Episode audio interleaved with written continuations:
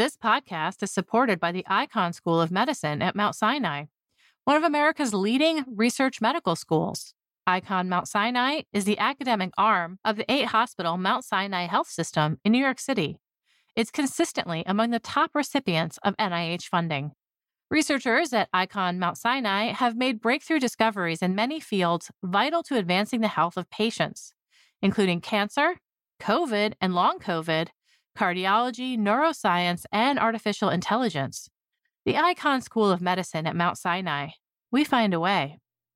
This week's episode is brought to you in part by the Nomis and Science Young Explorer Award. Are you doing excellent research that deserves recognition?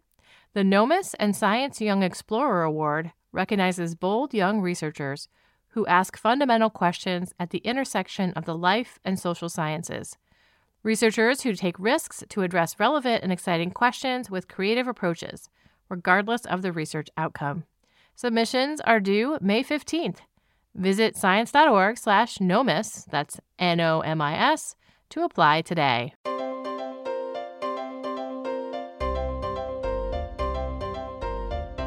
Welcome to the Science Podcast for August 17th, 2018. I'm Sarah Crespi. In this week's show, contributing correspondent Lizzie Wade talks about how a careful year-by-year radiocarbon dating project that spans 2 centuries may help settle the date for one of the largest volcanic eruptions in human history. And Tony Belpaeme is here to talk about his Science Robotics paper on measuring peer pressure from robots. It turns out kids are a lot more susceptible than adults to robotic influences, and this could have implications for how social robots are used. First up this week, we have contributing correspondent Lizzie Wade. Hi, Lizzie. Hi, Sarah. And her story, the story you've brought us, it's about Santorini, which you might have heard of as a super hot vacation spot these days. But a few thousand years ago, it was really hot, like erupting volcano hot. And you can still see evidence of this today, right, Lizzie? What does Santorini look like? Yeah, so it's sort of like a crescent shape. It's sort of almost a complete circle, actually. Yeah. And that's the caldera of the old volcano that exploded hugely, you know, sometime in the ancient past. Exactly when is sort of the point of the story. That's a lot of debate around it. How big was this eruption? This eruption was, I think it's 60 times as big as Mount St. Helens, estimated from the amount of ash and pumice that came out of it. That puts it at the second or third largest eruption that happened within human history, or at least within human records. And you can see Santorini, which is also called Thera, is like right in the middle of the Mediterranean. And it was very close to Crete, which at the time was sort of the heart of the Minoan civilization. Ancient Egypt was going on. Tons of stuff was happening in Mesopotamia. So this is like a really important region at this time period. And you can see this sort of layer of ash and debris from the eruption in all of these sites all over the Eastern Mediterranean.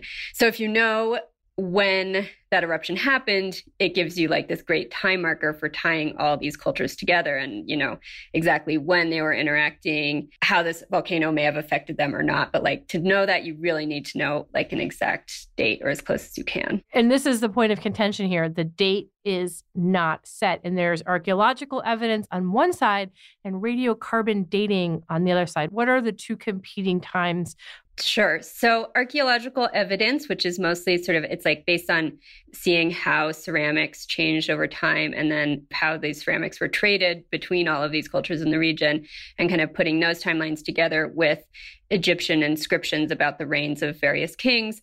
That has, since kind of the early 20th century, has placed this eruption around 1500 BCE. That's shifted a little bit. Maybe it is a little bit earlier, around 1525, maybe getting into like 1550. This is the late to mid 16th century BCE. The radiocarbon dates, which come from seeds and an olive tree and other kind of organic matter that was buried by the eruption at a site on Thera or Santorini, that has consistently placed this eruption about 100 years earlier in the late 17th century BCE. So what does it mean if it's an earlier date or a later date? What does a century mean in terms of the consequence of our understanding of this period of time? You know, a century, when you're talking about thousands of years ago, doesn't seem that long ago. But in terms of the scale of people's lives, it's quite a long time. It's a 2 or 3 generations, especially if you're talking about the past where generations were shorter. If you really want to see the effect that this volcano had on these civilizations, you really need to get it down to at least within a decade or two of uncertainty. Like 100 years is just too long for archaeology to like be able to say anything meaningful, because culture changes a lot faster than that, and people's lives begin and end within that time frame. Yeah, it's the difference between 1700 and 1800, right? Exactly. It's a big difference. So what's new in this debate? There's a paper that you looked into, and it has some new data that is trying to settle the debate. Yes. So it gets a little technical, so please stick with me. It's about radiocarbon dating and exactly how it works. So with radiocarbon dating, any living thing has this isotope in it called carbon-14, and carbon-14 decays at a known rate when you die. Like right now, my carbon-14, I have the same amount of carbon-14 as the atmosphere has.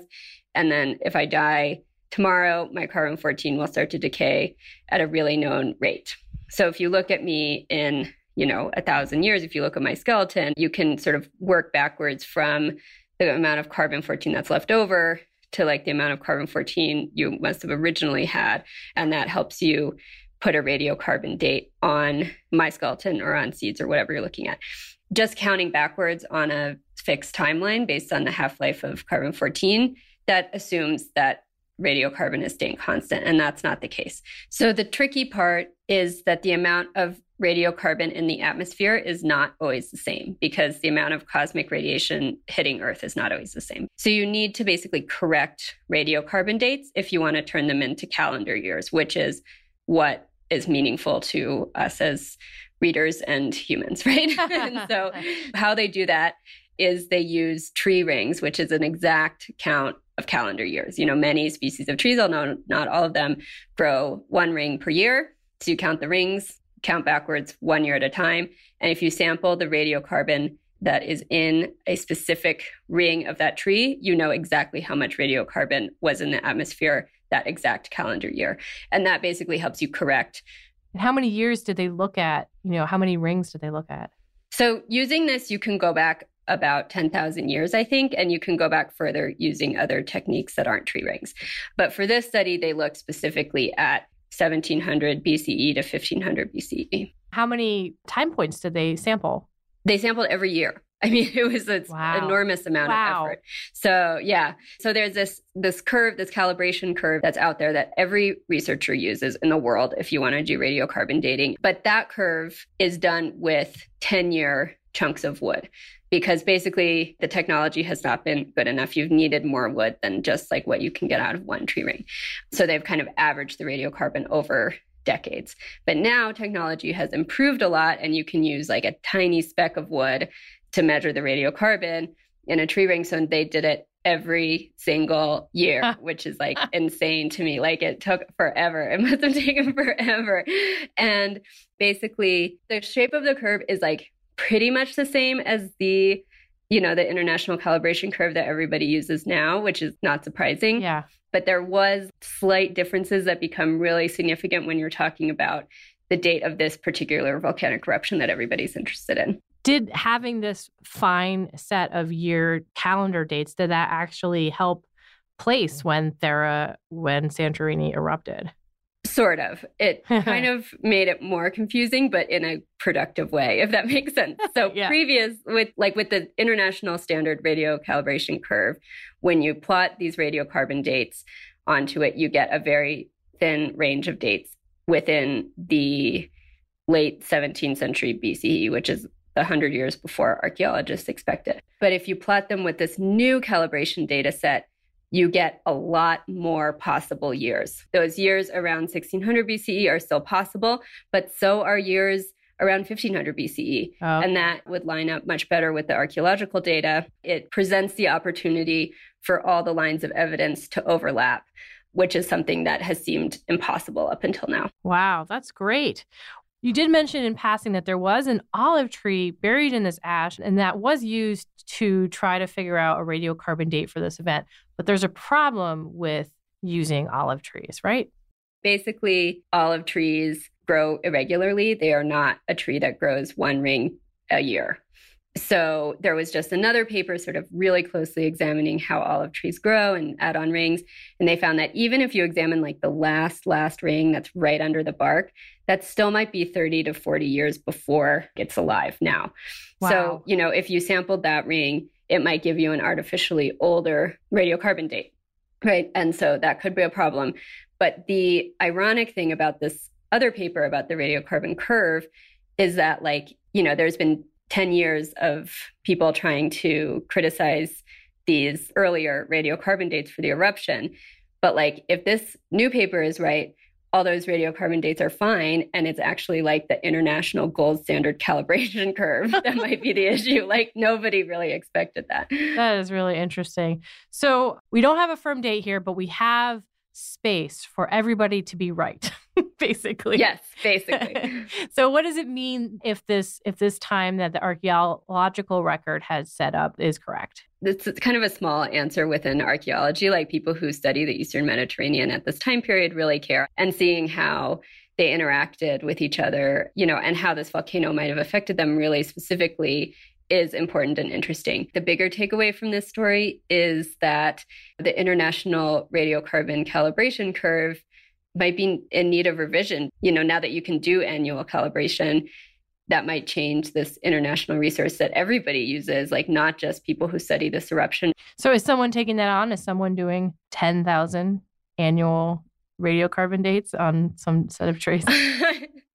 I don't think it's a huge undertaking yet. This is not the first annual calibration study that's been done. So, you know, this is happening in pieces, and sort of the consortium or the working group that establishes the international curve, they're extremely aware of this issue. They're constantly looking to revise their curve. If it's confirmed by another laboratory, which is important, this will probably make it into the next version of the international curve, which is due to come out, I think, next year. Okay, Lizzie, thank you so much for talking with me. Thank you, Sarah. Lizzie Wade is a contributing correspondent for Science based in Mexico City. You can find a link to her story and the related research at sciencemag.org/podcast.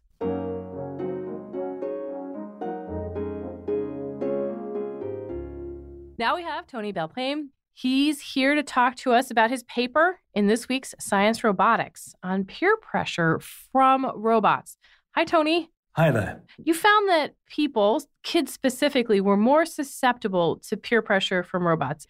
I'd like to start with why you were asking this question. What were you trying to find out? We work in social robotics, and these are the kinds of robots that they don't do anything useful really in terms of making you a cup of tea or cleaning the floor. They work in a social environment. And one of the things that we need to kind of assess there is how effective these robots are at encouraging you to do something, convincing you to not do something, teaching you. And we wanted to know how much people would consider these robots as being kind of social agents, social entities.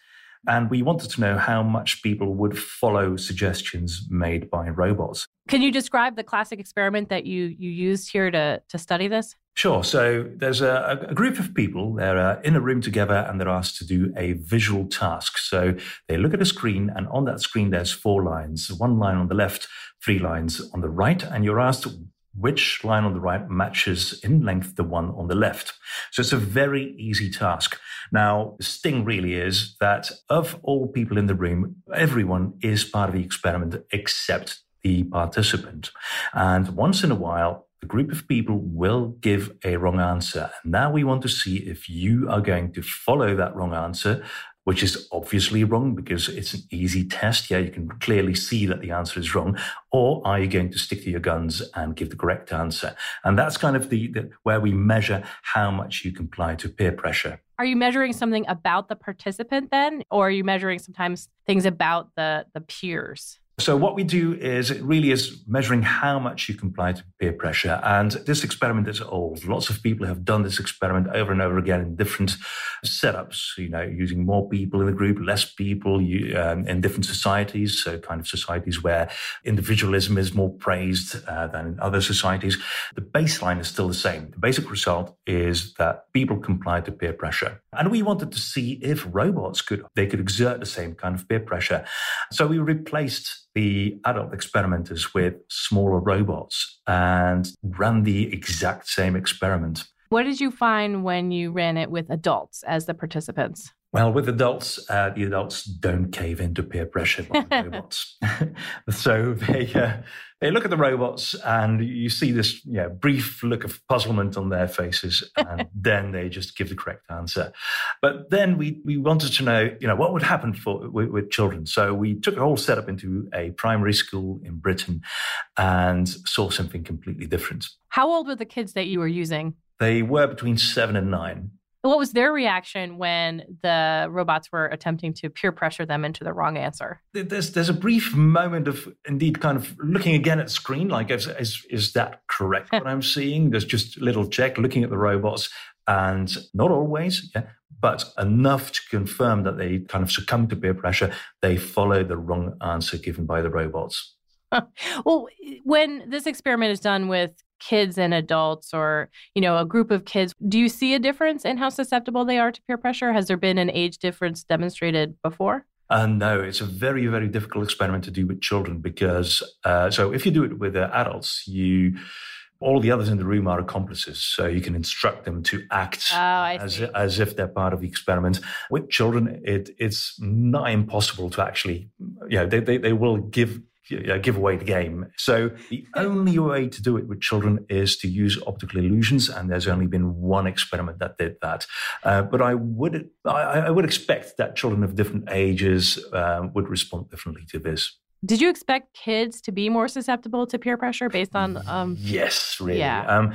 Children, they don't consider robots as just being electronics and plastic. Yeah. They see the robot as really having a social character. The robot has a social presence for children.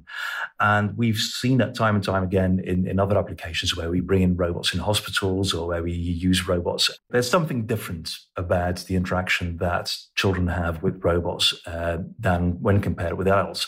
And so, yes, we were expecting a different result. Do you think that this is a generational thing, that kids of today have a different way of interacting with machines, or do you think that this is more about their age? They do have a different way of interacting with machines, but it's not something that is unique to their generation. And so children around that age, between 7, 8, 9, they still will talk to their toys and they will see, they still believe in Father Christmas. So for them, robots are something special, but they're special in the same way as if, a puppet in a play is something special. We notice it as a puppet. They kind of see it as something completely unique, something that we adults don't anymore. Yeah. You mentioned hospitals and classrooms. Is that where you see this being useful to understand the role of using robots to guide children? Yes, yeah, absolutely. So whenever there's a situation where you need to be convincing, where you want children to understand something or to comply with something, and that sounds sinister, but it isn't. Yeah. It really means that, for example, you want children to lose weight and you'd like them to eat healthy. If a robot would tell you to stay off the candy but eat an apple instead, how much do they comply with those instructions? That's what we want to know. That's kind of the application. What kind of robot did you use in the study? What does it look like and what is its demeanor? It's a very small, friendly robot. So we didn't use anything too intimidating. It's 54 centimeters tall. It looks like a white and blue-grayish little humanoid. And it's made by a French-Japanese company, SoftBank Robotics Europe. It goes by the name of Nao. And it's been around for about 10 years now, and it's kind of a robot that we use quite a lot in human-robot interaction research because it's a very common robot in our field, and so it's kind of the E. coli of human-robot interaction. We just, in many studies, we use that particular robot because it allows us to compare results between different studies. So, what are you going to do next to build on this result? I think what I'd be interested in is would it be possible to actually exert peer pressure on adults? Yeah, so can we actually use a different robot, for example, a taller robot or a more authoritative robot or a robot that we present in a different way? And would it be possible to kind of sway opinions with adults and It's going to be hard to do, yeah, but I think it should be possible. The robots that we use now were small and friendly, and I think that's perhaps one of the reasons why it worked for children, but it didn't work for adult population. But a different robot might make a difference. All right. Thank you so much, Tony. A pleasure. That was short and snappy. Thank you very much. Tony Belpaeme is a professor at Ghent University and a professor of cognitive systems and robotics at Plymouth University. Tony's paper is part of a package from Science Robotics this week on social robots. You can find a link to those papers at sciencemag.org/podcast. And that concludes this edition of the Science Podcast. If you have any comments or suggestions for the show, write to us at sciencepodcast@aas.org.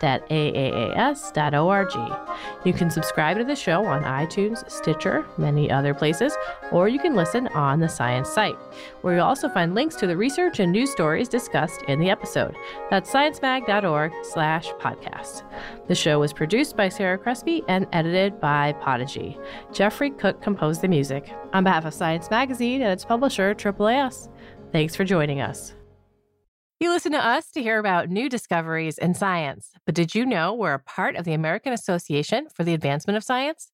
AAAS is a nonprofit publisher and a science society. When you join AAAS, you help support our mission to advance science for the benefit of all. Become a AAAS member at the silver level or above to receive a year's subscription to Science and an exclusive gift. Join today by visiting AAAS.org/join. That's AAAS.org/join.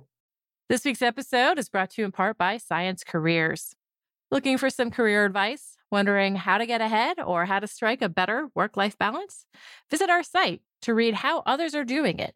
Use our individual development plan tool, access topic-specific article collections, or search for an exciting new job. Science Careers, produced by Science and AAAS, is a free website full of resources to help get the most out of your career. Visit sciencecareers.org today to get started.